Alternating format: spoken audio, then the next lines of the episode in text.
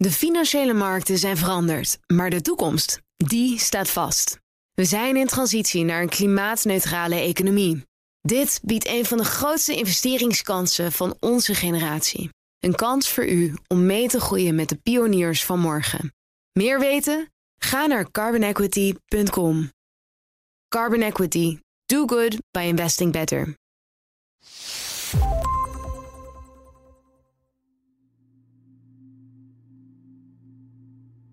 Als op vijftien maart tweeduizend twintig de lockdown wordt afgekondigd, is mijn agenda binnen achtenveertig uur leeg. Als je de lege straten ziet, de lege kantoren, de lege snelwegen, de perrons, dan denk ik dat de boodschap bij heel veel mensen in ons land is geland. Geplande filmproducties worden gecanceld of worden in het meest positieve geval on hold gezet. Mijn vrouw is manager in de geestelijke gezondheidszorg en haar werk neemt per direct een beslag op al haar vrije tijd. Wekenlang leven we daardoor in een parallele wereld. Zit ik van de een op de andere dag thuis met drie kinderen, werkt zij avond na avond door om grip te krijgen op de corona-uitbraak in een van haar tehuizen. Mijn bedrijf maakt kosten, maar we hebben geen inkomsten meer.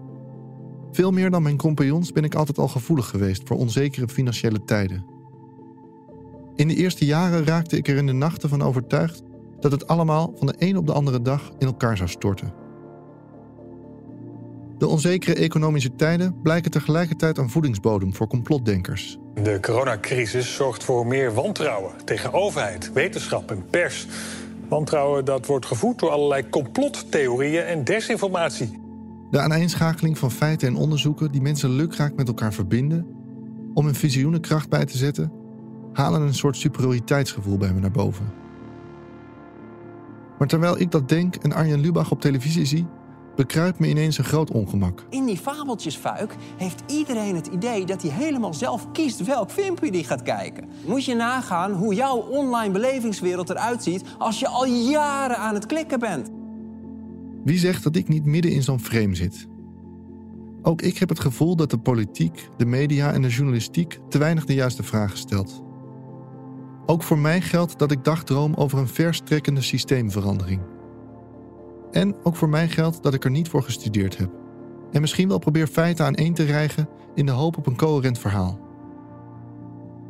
Heeft de pandemie dan toch een groter psychologisch effect op me dan ik onder ogen durf te komen?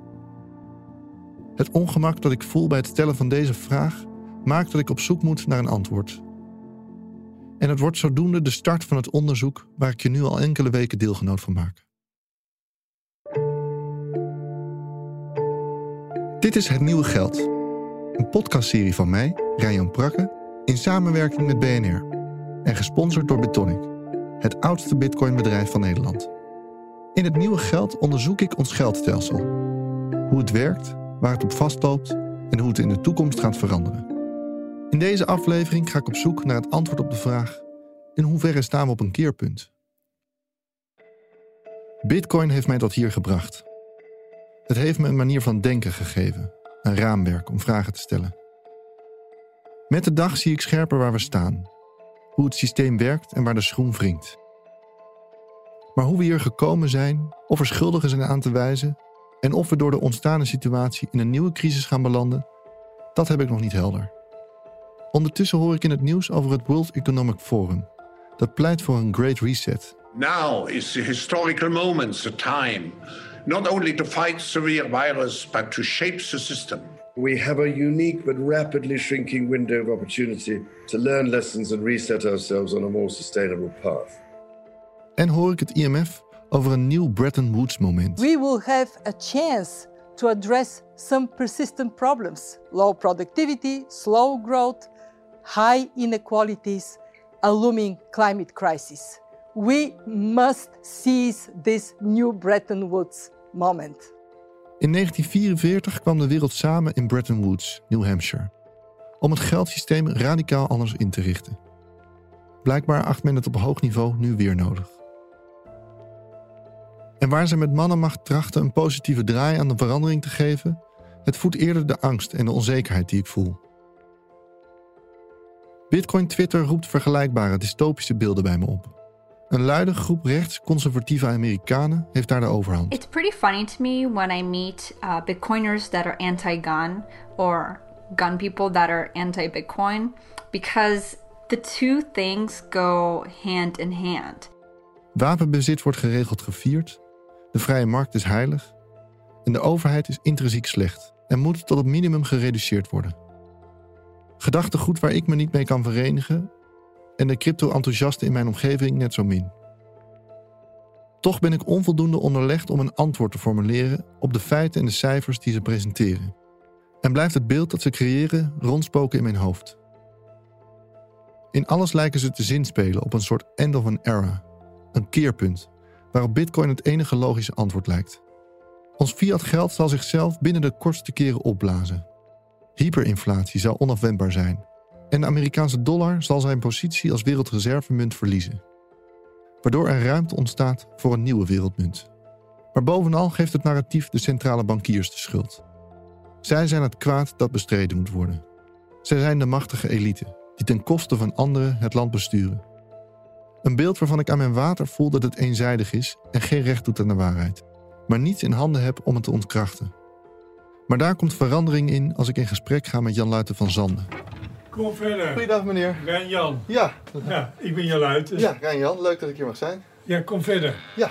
Jan Luiten is economisch historicus. En we hebben door onoplettendheid afgesproken op Koningsdag. Nou, we treffen elkaar op een mooie dag. Nou, ik heb het nog even geprobeerd of we buiten kunnen zitten, maar het is daar echt te koud voor, denk ik. Oké, okay, oké. Okay. Dus we gaan gewoon uh, lekker binnen zitten. Ja, gaan we doen. Ik krijg een kop koffie en we gaan zitten. En ik vraag Jan Luiten in hoeverre een crisis onafwendbaar lijkt.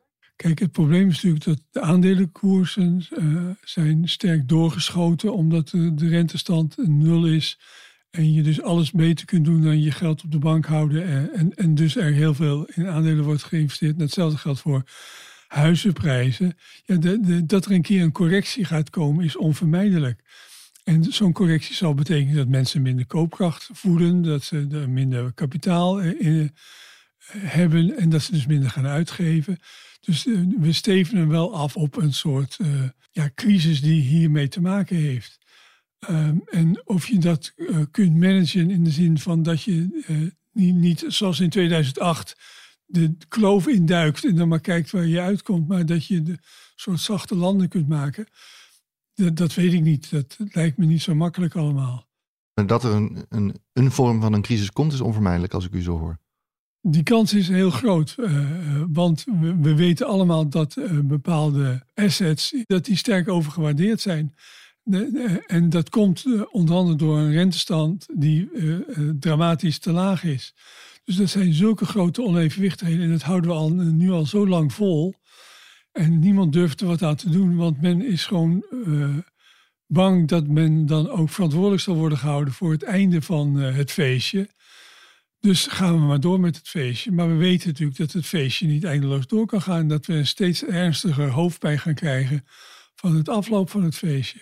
Hebben we dan in feite niet de daadwerkelijke pijn van de vorige kredietcrisis niet genomen? Ja. Is dat dan wat er... Nou ja, dat, dat, dat, dat speelt wel een rol. Je zou ook kunnen zeggen, we hebben toen uh, een soort noodmaatregelen genomen. Uh, een noodpakket, een noodverband aangelegd om de ernstigste effecten van de crisis op te vangen. En dat was uh, rationeel op dat moment, want je wilde niet nog dieper door het stof gaan. Maar dat is structureel geworden en dat had nooit mogen gebeuren, want niemand durfde... En bijvoorbeeld aan het begin van de Trump-administratie werden in Amerika de eerste aanzetten geleverd door de centrale bankiers om iets af te bouwen van dat systeem van hele lage rentestanden. En ja, dat, dat, Trump wilde natuurlijk niet het risico lopen dat hij verantwoordelijk zou worden gehouden voor het instorten van de aandelenbeurzen. Dus werd dat ongedaan gemaakt. En zo gaat het van de ene politicus naar de andere. En, en nu zijn er weer uh, COVID-argumenten om er vrolijk mee door te gaan. Dus wat kan men dan nu doen? Een centrale bankier zal moeten besluiten om de rente te verhogen en op te houden met alle uh, aankooppakketten. Dan is het duidelijk wie er verantwoordelijk voor is, zou ik maar zeggen. Dus je kunt niet zeggen, we, we laten het over ons heen komen. Ja, wat een keer gaat gebeuren is dat het over ons heen gaat komen. Maar dan op een onvoorspelbare en onbedwingbare manier, vermoedelijk. Vroeg of laat zal er dus een centrale bankier moeten komen die de rente durft te verhogen en daarmee de crisis inluidt. Maar vooralsnog zijn we al een decennium bezig om die beslissing voor ons uit te schuiven. En zijn er voldoende redenen om aan te nemen dat dat niet gaat gebeuren. Dus blijven we zo lang doorgaan dat de ballon vanzelf knapt. Het feit dat het, dat het systeem zichzelf zo kan opblazen, hè? Mm-hmm. Is dat dan inherent aan het feit dat het geld op een of andere manier ongedekt is? Dat het, dat het eindeloos kan groeien? Ja, ja dat is de, de, de, lijkt mij duidelijk, ja. Kijk, we hebben eindeloos vertrouwen in geld wat door de staat wordt uitgegeven. Want we hebben in, in wezen eindeloos vertrouwen in de staat.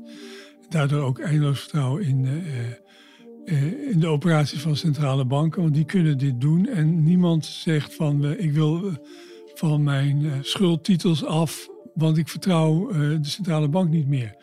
Maar misschien komt er een keer een moment dat uh, dat, dat vertrouwen gaat verdwijnen. Ons geldsysteem bestaat bij de gratie van het vertrouwen dat we hebben in de overheid en centrale bankiers. Bij een gedekt geldsysteem ligt het vertrouwen in het monetaire middel waaraan het geankerd is, aan goud bijvoorbeeld. Maar ook de gouden standaard kende grote nadelen. Het goud was onevenwichtig verdeeld over de wereld, waardoor er schaarste optrad bij bepaalde landen die zo belemmerd werden in de groei. En werd door het gebrek aan goud in tijden van crisis overheidsbestedingen bemoeilijkt die een land juist uit de crisis zouden moeten trekken. Beide geldsystemen hebben in de vormen zoals we ze tot nu toe hebben gekend dus voor lange tijd voor stabiliteit gezorgd, maar zorgden ieder op hun eigen manier uiteindelijk ook weer voor instabiliteit. Aan de ene kant hoor ik allemaal negatieve bijeffecten van een geldsysteem wat gedekt is of gekoppeld is aan een, aan een mm-hmm. munt. Aan de andere kant is een systeem wat ongedekt is, heeft dus in die end de neiging om zichzelf op te blazen. Maar waar, waarvan denkt u dan dat het beste zou werken? Ja, doen we het stil. Kijk, ik vond op zich, uh, toen, toen dit na tweeduizend acht gebeurde, toen dit beleid werd ingezet, stond iedereen erachter. Toen zeiden we, ja, dit is de manier om een crisis te bedwingen. En ik, uh, Barry Eichengreen, uh, een van de meest uh, eminente economische historici, die heeft ook een boek geschreven waarin hij uh, de jaren dertig met de jaren na tweeduizend acht vergelijkt. En uh, hij zegt, de crisis van tweeduizend acht is veel minder hard aangekomen, omdat we uh, gedaan hebben wat je hoort te doen. En in, in, in negentien negenentwintig deden we dat niet. Toen gingen we rollenbollend over straat en werd het alleen maar erger. En nu is er internationale samenwerking en uh, zijn de banken gered uh, uh, enzovoort. Dus in principe was de aanzet was goed. Dat was wat, je, wat economen verwachten dat een staat doet om problemen op te lossen. Dus als je nou zegt, ja, een systeem wat striktere beperkingen had opgelegd, eh, had dat dan onmogelijk gemaakt? En dan zou dus de crisis van tweeduizend acht veel erger zijn geweest. Maar was de crisis daar überhaupt gekomen als je dat al... Ja, dat is ook weer een hele goede vraag natuurlijk. Maar ik denk niet ja, dat een systeem gebaseerd op externe discipline werkelijk uh, gaat werken. Maar ik ben met je eens, je, je kunt daar ook heel pessimistisch over zijn, want het, het is natuurlijk wel enorm uit de hand gelopen. En we realiseren ons dat niet, uh, niet dagelijks. Want ik, ik, ik moet zeggen, ik, dit gesprek is voor mij ook heel verhelderend. Het leidt ertoe dat ik nu scherper zie ja, waar de schoen wringt. En dat is een aardige wringen van een aardige schoen wat, waar, waar we nu mee zitten. Dat we op een moment belanden in een economische crisis lijkt onafwendbaar. De grote vraag is hoe groot zal deze zijn? Welke middelen zijn er voor nodig om het bouwwerk in stand te houden? Maar met de keer lijken we steviger instrumenten nodig te hebben. Wat maakt dat je zou kunnen stellen dat vroeg of laat ons huidige geldsysteem zichzelf opblaast? Maar dit opblazen doen centrale bankiers niet uit machtbelust zijn. Ze doen wat we van ze verwachten. Telkens weer proberen ze met man en macht de landing zo zacht mogelijk te maken. Telkens weer wordt dat moeilijker. En telkens weer durft niemand de boeman te zijn die de ballon doet leeglopen. Het is een dynamiek die naar mijn idee veel gelijkenis kent met de toeslagenaffaire, die in diezelfde dagen volop in het nieuws is.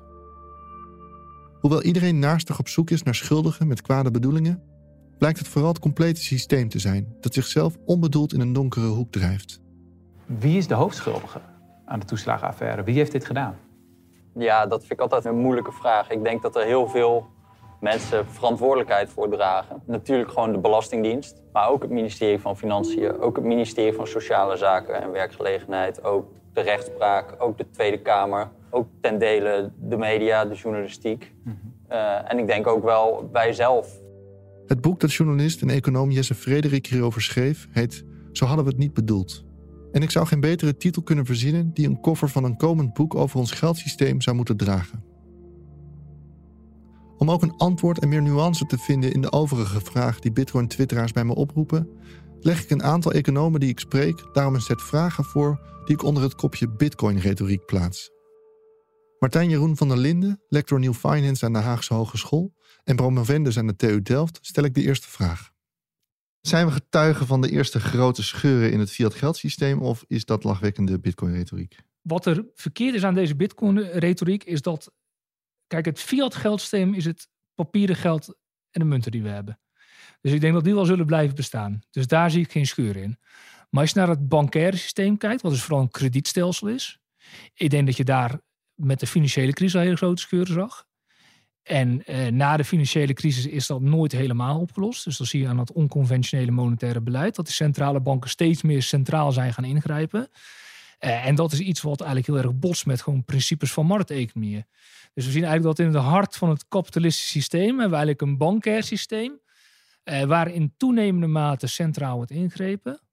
Eh, en aan de andere kant zien we een immense hoeveelheid eh, regelgeving om die banken... het goede te laten doen. Of waarvan ze denken dat het goede, dat het goede is. Dus we zien een hele vermenging van publiek en privaat. Dus ik denk dat je de scheuren zeker ziet. Uh, dat het met mannenwacht wordt getracht om nou ja, dat bouwvallige... dat bouwval eigenlijk in stand te houden. Met steeds complexer en steeds meer regelgeving. Met de uitbreiding van die vangnetten. Met onconventioneel monetair beleid. Dat is in die zin die analyse waar is. Uh, dat daar grote scheuren in zitten.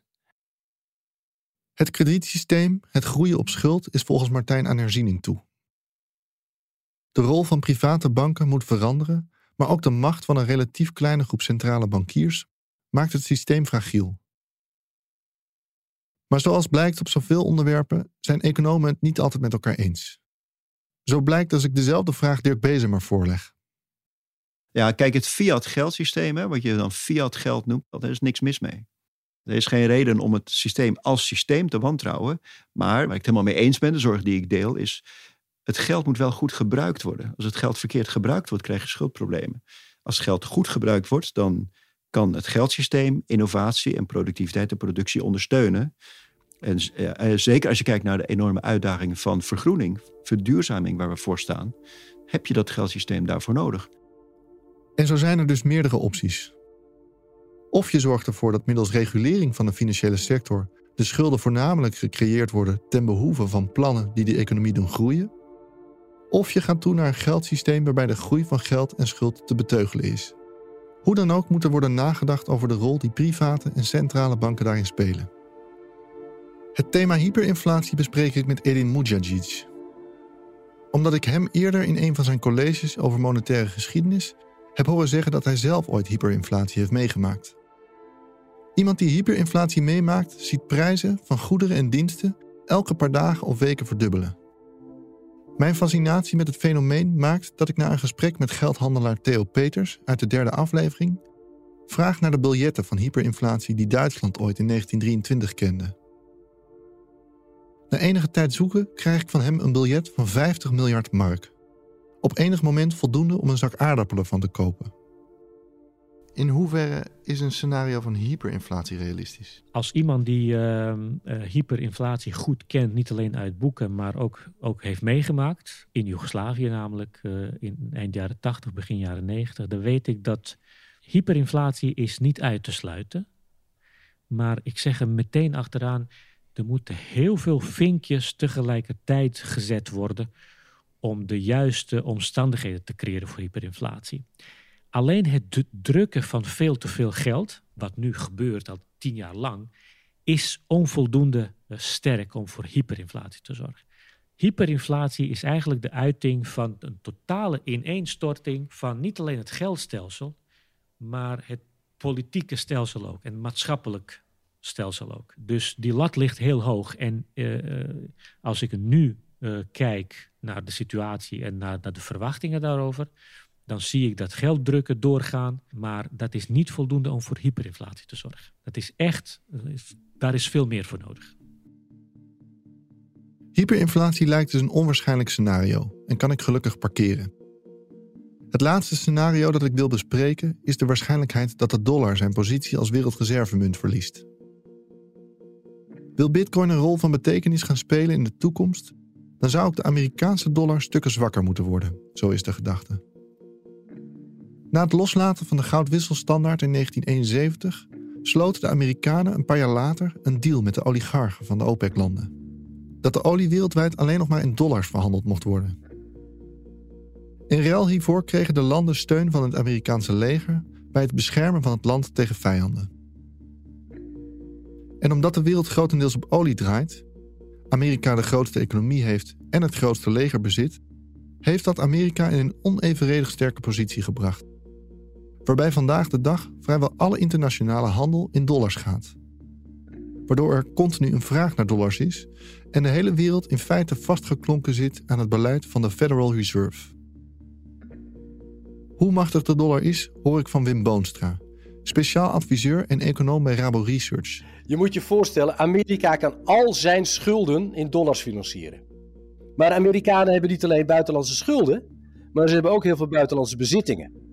En die Amerikaanse bezittingen die luiden in euro, in Japanse yen, in Britse ponden, Zwitserse franken, noem maar op. Dus op het moment dat die dollar in waarde daalt, dan zakt de, de waarde van de schulden gewoon netjes mee met de economie. Maar de buitenlandse bezittingen worden meer waard. En netto wordt Amerika dus internationaal gezien rijker. De Federal Reserve kan in feite ongelimiteerd dollars laten bijdrukken. Want wat er ook gebeurt, het heeft voor hen een positieve uitwerking. Drukken ze geld bij, dan verliest de dollar wat aan waarde. Maar ten opzichte van de dollar gaan andere valuta omhoog en daarmee ook de waarde van hun buitenlandse bezittingen. Maar sinds de kredietcrisis is ook de dollar kwetsbaarder geworden, wordt Amerika ook politiek gezien steeds iets zwakker en zijn er redenen om aan te nemen dat de behoefte aan olie de komende decennia steeds minder wordt. Ik praat hierover met Dirk Bezemer en Lex Hoogduin, beide hoogleraar aan de Universiteit van Groningen. In hoeverre denkt u dat we nu naar het staartje kijken van de dollar als wereldreservemunt? Uh, daar is nog helemaal geen sprake van. En u verwacht ook niet dat dat de komende decennia gaat veranderen? De, nou, de dollar is wel zwakker geworden als munt. Uh, en, maar dat komt vooral door de afbrokkelende economische macht en de, en de politieke chaos in de Verenigde Staten. Die heeft daar veel mee te maken.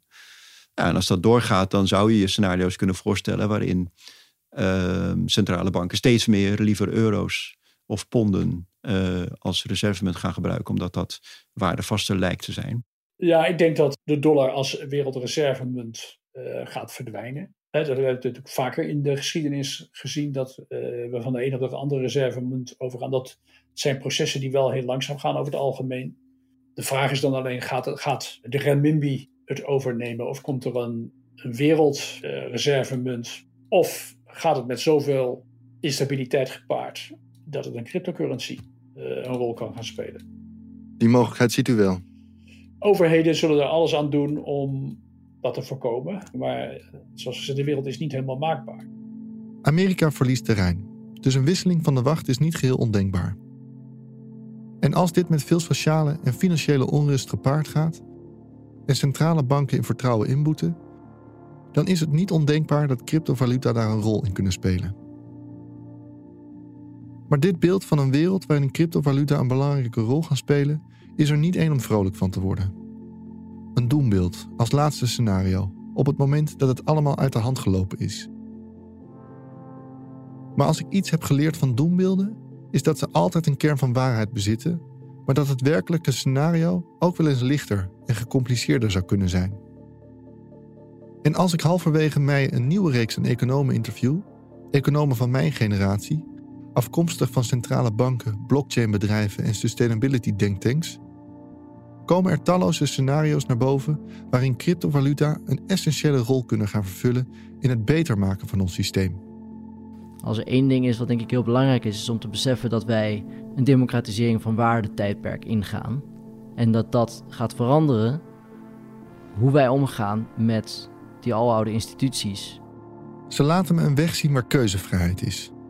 Meerdere opties in plaats van één allesoverheersend geldsysteem. Kijk, het voordeel van, uh, van crypto nu is dat je allerlei verschillende projecten hebt waarbij je als gebruiker precies kunt zien wat de intentie is, hoe het protocol werkt, hoe, hoe het geld wordt geschapen, uh, voor wie het is, onder welke voorwaarden kan worden gebruikt. En vervolgens kun je kiezen uh, welk protocol het beste bij je past en welke munt het beste bij je past. En dat, dat lijkt mij fantastisch, dat je dus eigenlijk kunt, uh, je, wordt, je, je kunt je abonneren feitelijk op een bepaald geldsysteem of een bepaald waardesysteem en daar ga je aan meedoen. Een weg die mogelijkheden biedt voor honderden miljoenen mensen en bedrijven die nu worden uitgesloten van het bankaire systeem. Er zijn allerlei landen waar dictators hele grote groepen buitensluiten van het geldsysteem. De oppositie of mensen die um, demonstreren voor inclusiviteit, vrouwenrechten, homorechten, die worden gewoon uit het financiële systeem geknald. Voor die mensen die gebruiken gewoon bitcoin. Bitcoin is een oplossing voor honderd miljoenen mensen wereldwijd nu voor problemen die ze vandaag hebben, die ze niet op een andere manier kunnen oplossen. Een gecompliceerdere wereld, waarin meerdere geldsystemen de geldcreatie in bedwang houden, omdat ze met elkaar concurreren. De wereld van het nieuwe geld. Je luisterde naar Het Nieuwe Geld. Volgende week ga ik op zoek naar het antwoord op de vraag: wat is het nieuwe geld? Het Nieuwe Geld is een podcastserie van B N R, mogelijk gemaakt door mijn fantastische sponsor Bitonic. Bitonic heeft me de financiële middelen en de journalistieke vrijheid gegeven om dit verhaal te kunnen brengen, ongeacht te weten welke kennis ik op zou doen en welke kant de economen me zullen wijzen. Deze podcast was nergens geweest zonder de bijdrage van alle economen en vele anderen die belangeloos aan mijn zoektocht hebben meegewerkt. Helene Ronner, mijn eindredactrice vanuit B N R, zag erop toe dat ik geen economische wartaal uitsprak. De mixage en de fantastische muziek komt van Joshua Petit en Marie Koning van Soundsright. Diede van Vree hielp met de montage en Jesse Broertjes hielp met de productie en was samen met mijn broer Anne Prakken door dit hele proces een luisterend oor. Wil je dat meer mensen deze podcast horen? Geef hem dan een recensie in je favoriete podcast-app. Dat maakt hem beter vindbaar. En heb je een opmerking of een vraag? Neem dan vooral contact met me op door een mailtje te sturen naar het nieuwe geld apenstaartje b n r punt n l. Dankjewel.